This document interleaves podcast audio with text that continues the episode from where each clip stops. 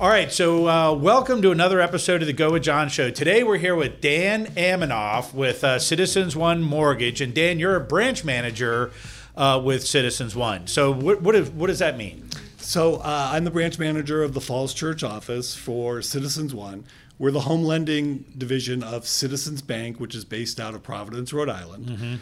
Uh, I've been with Citizens now for just over three years, and uh, we have been growing here in the in the DC metro area uh, all that time. Right. And, you know, just for the folks listening, so there's a, obviously a huge Stanley Martin custom home connection. You're one of our uh, preferred lenders and have done a lot of uh, mortgages uh, for our buyers, you and Mike Zell, over the uh, over the years. So uh, that's that's kind of how we know you. Exactly. Yeah. Uh, you know, Mike. Uh, you know, luckily retired uh, this past July. He's enjoying the uh, enjoying the life down in uh, Wilmington. Yes. So uh, I miss him. He's my phone a friend. Yes. So yeah, I, I miss him too. He's been uh, great to work with. You guys have both been great to work with. So, t- guys, tell us a little bit about um, you, you know who you are and how did you end up at uh, Citizens? so I um, I'm originally from Southern California. Uh, I went to school at UC Davis. Uh, while I was in Davis, um, my best friend's father owned a mortgage company. So uh, he immediately hooked us up, uh, him and all his friends. Uh, we were working uh, for his dad's company. Right. So I started in the mortgage industry, believe it or not, when I was 18, and here I am, almost 40 years later, uh, still still in it. Amazing. Um, over that course of time, I ended up moving back here to Virginia in 1998. so, what brought you to Virginia? So my current wife. Funny I- how that works, huh? Exactly. so a friend of mine from California had moved here. Yeah. And um, uh, you know knew that I was single, uh, and he was working over at Freddie Mac, and had a friend there who Mm-hmm. thought he- she would be perfect for me. Finally coaxed me to come out here. Right. Had a blind date. Wow. And the the rest was history. Wow, So- that's got to be a, a, some sort of a record, right? So, a blind date from the uh, West Coast to the East Coast. Exactly. And uh, a year later, I was I was living here and starting my uh, mortgage career on the East Coast. Wow. So, that was like pre internet, right? It was internet was was around, but not much. I think we had Barely we had- functional, we had- right? maybe we had email, and not everyone had an email Right. address. Yeah. But uh, it was definitely in the early days. Boy, the world has changed quickly, hasn't it? It has. Yeah. Um, Yeah. I was just talking to a friend today, actually, at, a, at another mortgage company. He was telling me that um, they've got some subset of loans now that never see a human. They it's all electronic. They pull in the employment data, they pull in the deposit information, they Right. run it through an automated underwriting system, and Right. off it goes. Right. That's the. W 2. Uh, they grab everything. Yeah. Because there's so many databases these days uh, with uh, you know deposit information, employment information. They run it through the scoring model, and boom, you're approved. that's amazing. Yeah. Yeah. So yeah. Technology's come a long way. it's come a long way. Yeah. So so let's talk about so you you know one of the, one of the things I think that's really I think generally people understand mortgages I think. I think our our, our audience is is fairly well seasoned. I think our our audience probably is we're not we don't have a lot of first time home buyers maybe listening, but we we do have some but uh, we're, we're really heavy in the, the construction to perm uh, space, and I, I think maybe give us give us a rundown of how does it just just kind of briefly because we have had other episodes where Yeah. we've talked about this, but kind of give us a brief synopsis of how does a construction to perm loan work? Gen, yeah, generally a construction to perm loan um, works. Uh, our, our program's a one-time close. So what it does is it allows you to close one time. It builds in the construction part over 12, 15, 18 months, depending on how much time you need. Uh, and then without having to do a second closing, converts from the construction phase to the permanent phase and is you know uh, fully amortizing over the remaining term of the loan. The attractiveness of it is you qualify today based on your current situation. We close you, and that's it. It's like a one and done type of thing. So whatever happens between uh, the time the house is under construction and the loan converts doesn't matter. Right. So, but you say it's a one-time close, but is it really though? Is it? I mean, it could, because don't you technically have to do a close at the beginning and then? Uh, It's it, the the second part when the house when when the builder hands the keys back to the owner. Right. Is called a, a conversion. Right. So. So that's just a tricky word for close, isn't it? but, though. it, but it's really not a closing because there's no title fees. There's Okay. no uh, transfer tax. Right. Basically, it's just a kind of a, a process where the buyer accepts the home from the builder Right. says, you know, we're good. Yep. And then keys go back to the homeowner. Right. They move in and everything is done. Yeah, but then they're but when you call it a conversion though, that's when they're really taking possession of their 30 year fixed mortgage or their 15 year arm or whatever it is you've decided is best for them. So yeah, so the timing, uh, yes, so the timing um, on the conversion also triggers the time when we convert it from the construction phase to the permanent phase. Right, right. So the first part of the loan is a is a line of credit. It's essentially a line of credit. Uh, the, the the borrower will pay interest only on the amount advanced at any given time. Mm-hmm. So as you're going through and completing the house, Mm-hmm. you're drawing more and more down on the line that's set up for the construction loan um, till you get to a point where you're done, um, and then you know that amount is the amount that converts over to the fully amortizing phase. Right. And the borrower just starts making regular monthly payments. Right. Uh, Uh, right. At that point. So what happens at the end, right? And I, and I think the more you know, one of the great things about me doing this podcast is I'm learning so much that I, I had no idea how much there was that I didn't know. It's it's just, you don't know what you don't No, know. you don't know what- yeah. So you know, I'm, I'm I'm learning that at the end of the the process, different lenders require different things with regard to like, for example, a RUP, right? A residential use permit, or some people call it an occupancy permit. There's a lot of different names for it. Right. But when you get to the end of the transaction and the house is nearing completion, what do you need at Citizens One to get the loan closed? And how do you guys handle that process? So generally, um, what happens is you get to the point where you're pretty much done. Um, the, builder will request what's called a final draw, Right. Which will be the remaining amount he needs to close out everything. Mm-hmm. Um, at that point, um, typically the house is, is finished, and you can call the county and say, "Come out and give me an occupancy permit." Right. We'll also send the appraiser back out Mm-hmm. to do a final inspection uh, to be sure that the house was built actually per the plans and specs that we had a year ago when we first closed the loan. Right. Um, every once in a while, we get some different houses that were built uh, because they changed things along the way and didn't tell everybody. But, Yep, Uh, so we send the appraiser back. So once we have the certificate of occupancy, the final inspection, and then um, the title company clears us of all mechan- mechanics liens, Right. we're good. Right. We're uh, we're done, and uh, the But that can take some time. So that It- so basically the house can be completely finished and done and sitting there and nobody can really move in yet. So it's all it's you know as with anything, it's a process. Some of these things can happen concurrently. Some of them have to happen in stages.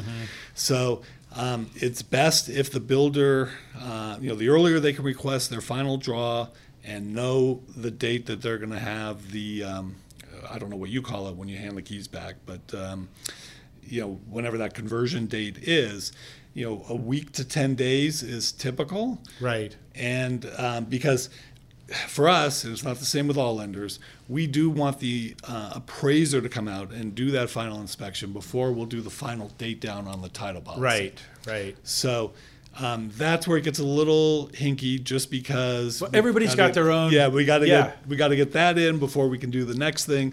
Some people do it simultaneously, uh, but by doing that, you run the risk if if a mechanics lien happens to hit between those couple of days before uh, you've got the title date down and you've turned the keys over back to the borrower, um, there's some potential risk. Right, right, right, So- right. That makes sense. So, so w- what advice would you have for uh, people that are thinking about going into a, um a transaction like this? So it's it's re- it really is as you were saying earlier. It, it, it's really more for somebody that's a seasoned homeowner. Uh, generally, you know, the demographics that I see are people that uh, have lived in their home for some period of time, maybe five, ten years. Uh, they love the area, but they don't want to go through the process of having to sell their home and try and buy another home, especially in, in the resale market that we're currently Sure, in. sure. Um, so they love the location. Uh, they just, you know, their house is dated or it's not big enough or whatever number of reasons they Mm-hmm.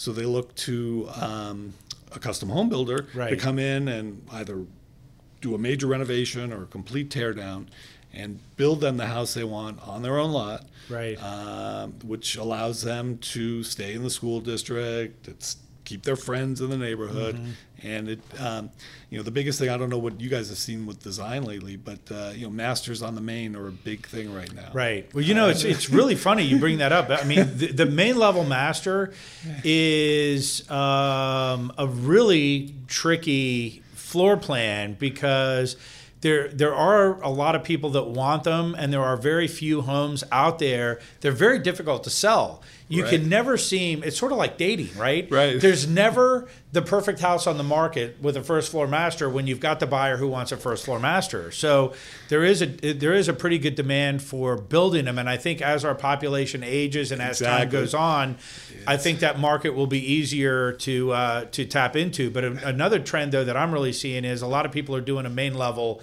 bedroom, right, with a full bath. So, So, so they- it could so it could be a guest room, Exactly. or, So- uh, yeah, yeah, or that maybe they use it for an office, but then if somebody, you know, if they're aging in place and now they can't get up and down the steps anymore, they might convert it to a bedroom They have down some the road. options, It's kind of a backup, but yeah, there, it is, it is a, it is a, it is a trend.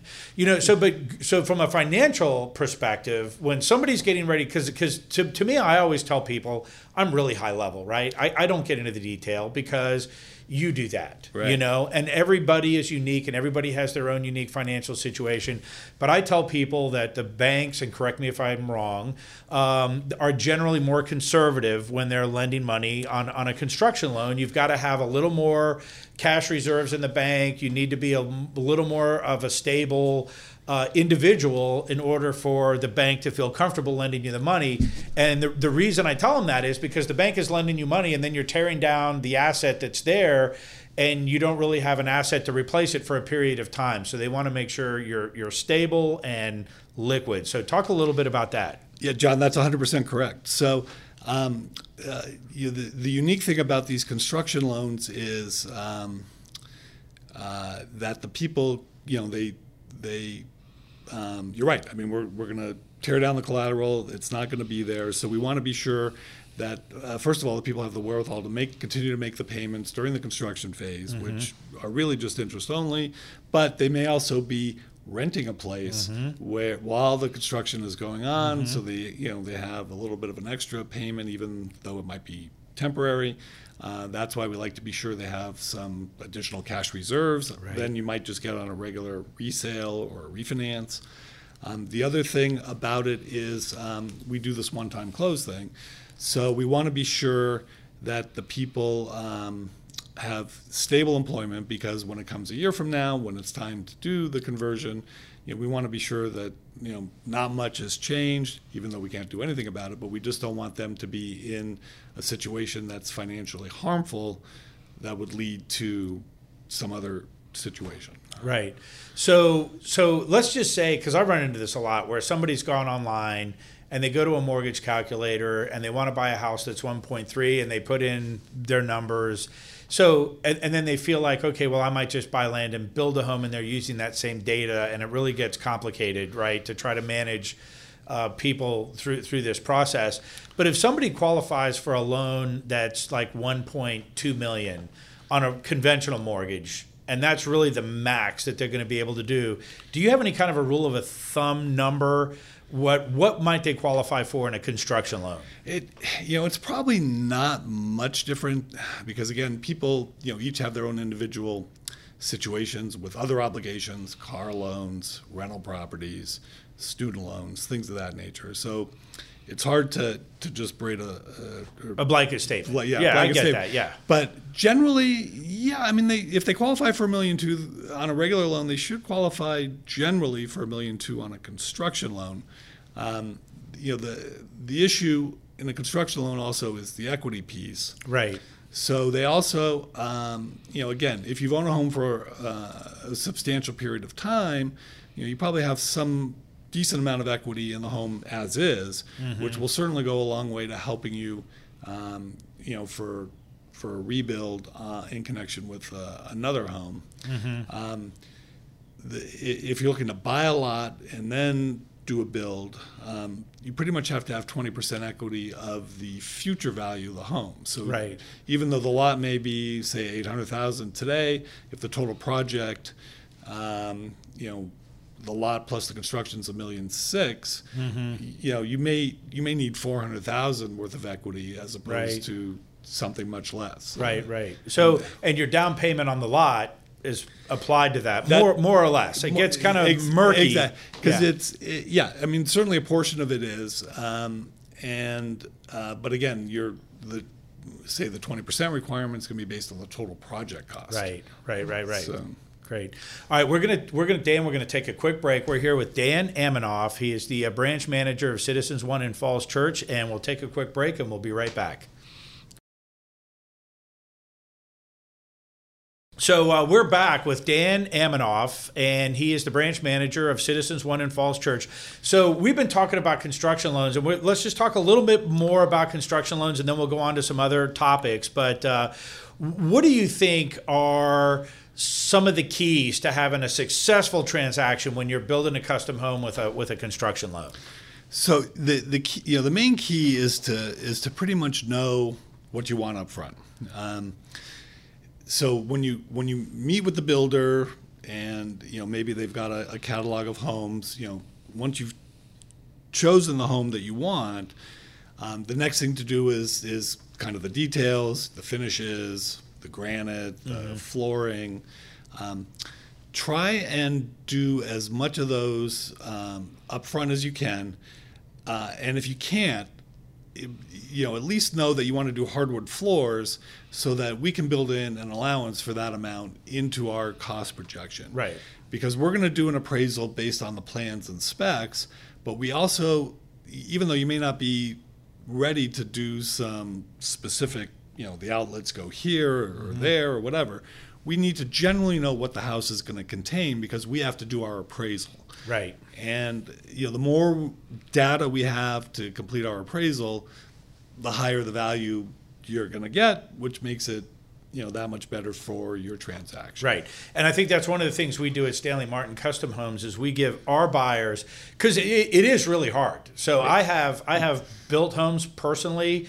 I have bought homes from builders personally over the course of my life, and it's really hard. I mean, I understand what it is to have to try to make those decisions. So I can take my own experiences and and I have, and I bring it into the Stanley Martin program where we give our buyers data up front where like you said, we give them the pricing for hardwood floors. So if they know they want hardwood floors, they have that pricing information right at the very beginning. So when they start their loan process with you, our buyers should have a really good handle on what they may want to spend on finishes. Doesn't mean they have to. Right.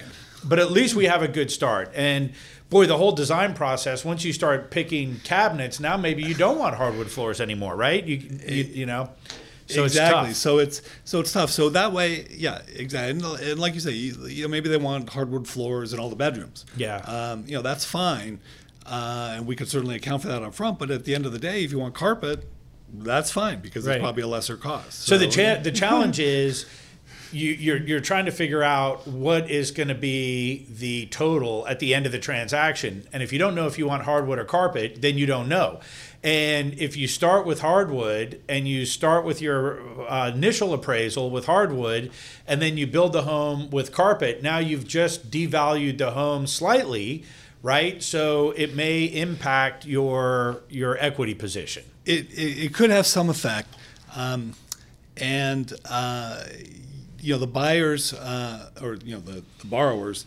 Um, Same know, they- thing. Yeah, they may, they may, you know, they, again, they they may not know up front, but if if if they can come up with a cost that um, you know we can work with with you know X amount of finishes. That'll allow us to get the appraisal done, um, and then you know we can go from there.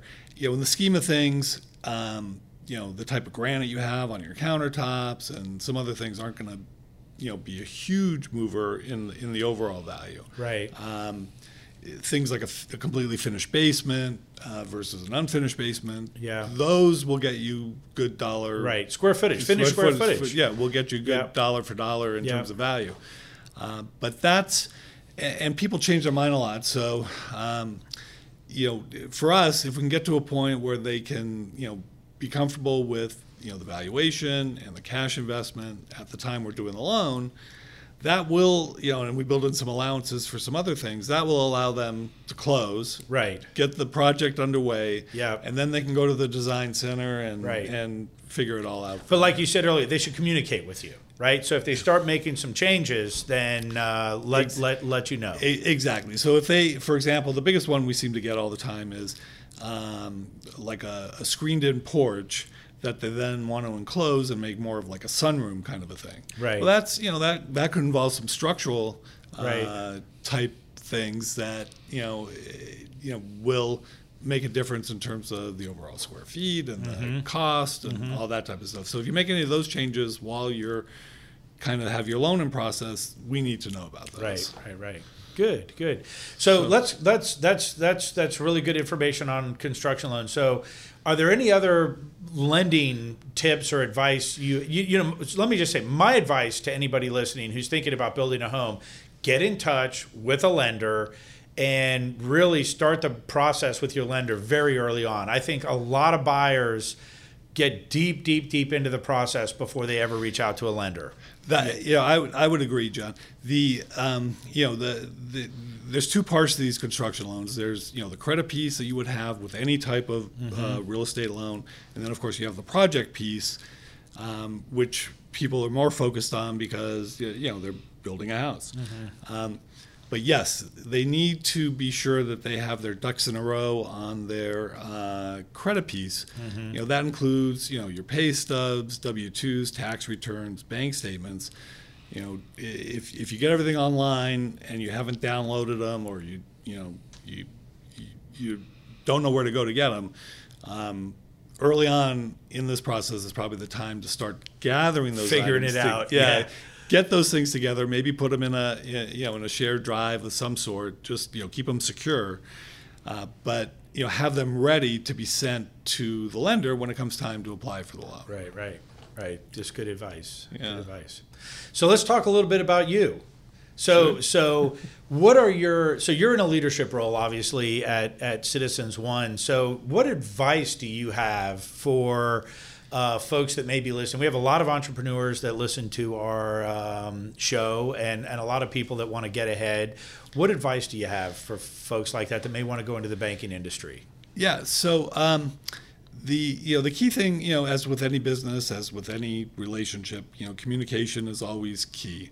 So um, and and be upfront with people about what their situation is. Um, you know from a lending standpoint, uh, somebody comes to me and they want to build um, you know a three million dollar house.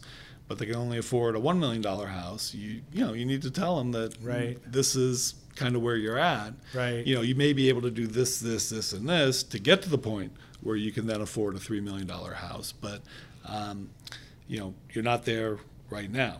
Um, uh, oftentimes, like you were saying earlier, I mean, I'll get people that you know they spend time with the builder, they fully designed this house, and they come to you know me, and I'm like, well. You know, I, you know, I don't know how you're going to do this because you will only qualify for X amount of a loan, Right. and if you don't have the cash to bring in Yeah. for the difference, it's it's a problem. You know, it's funny. It's a funny thing. I, uh, I I tell people this every day, and it's the absolute truth. Everybody has a dream, and everybody has a budget, and the dream is always bigger than the budget. It is. always. it is. The, and and you know the people that have really big budgets, like two million and three million dollars, they have a five million dollar dream. You know, your folks that have a million dollar budget or a million and a half dollar budget, they have a one point seven million dollar dream, right? So it's a, the gap is a lot closer. Exactly. Yeah. Exactly. And um, so, uh, so yes, it makes sense to talk to a lender. You know, as soon as you're kind of engaging in this process. Plus, it is, you know, as we were saying earlier, it's a little bit different in terms of the qualification and the cash reserves and the things you need to have. So, Yeah. uh, so we just want to be sure that that that's all dialed in. Sure, sure, sure. So, so do you have any um, keys to your success? You know, kind of shifting gears a little bit. What what what uh, what things have you done in your life that have uh, helped you achieve success? the, the key thing is is is being organized and having a system. Mm-hmm. Um, you know, in in the mortgage business, it's it's you know fairly commoditized. So, you know, they're doing a loan today is not much different than doing a loan 40 years ago. Right. So as long as you have a system and you know certain things happen at different times in the transaction, um, and and you make everyone aware of that, Yep. every transaction will go fairly smoothly Right. if you know if you're uh, disorganized and spread too thin, um, you're going to overlook something, and you know um all of a sudden everything's going to fall apart because Right, it's, right, it's right. like a house of cards. Yeah. Yeah. I get it. I get so it. the, the you know my key is to stay organized, stay on track, and, and be able to track everything individually. Right. Fantastic. So, Dan, is there anything else you want to add uh, before we close out the episode? you know, John, I mean, it's it's it's a great market to be doing loans in. Um, you know, the the DC market has been my my home for almost 25 years now, and uh, it you know the one thing that never ceases to amaze me is the amount of uh, cash that's in this marketplace. It is unbelievable. Um, it is surprising. You know, yeah. when when people tell me they've bought this lot or bought this house for you know north of a 1000000 two million in cash, I, it never ceases to amaze me. yeah. So Yeah, I, I Yeah. agree with you. And you, you, you know, you don't, yeah, you don't know what you don't know. I said that earlier in the episode, but uh, it's, uh, it is uh, when you get into the real estate uh, industry in this in this market, and I mean, you're you're you're almost the capital of the free world here. I think we still are. Um, you you you do run into a lot of surprising uh, situations and people, mostly good. Yeah, mostly Yeah. good. And uh, and for those that need financing, you know, we're we're here to help them. So Fantastic. Yeah. Well, Dan, thanks for coming in. We've been chatting today with Dan Amanoff, uh, branch manager of Citizens One Mortgage with uh, in Falls Church, Virginia, and uh, you can contact Dan through our website. We'll put the information online. So, Dan, thanks for coming in.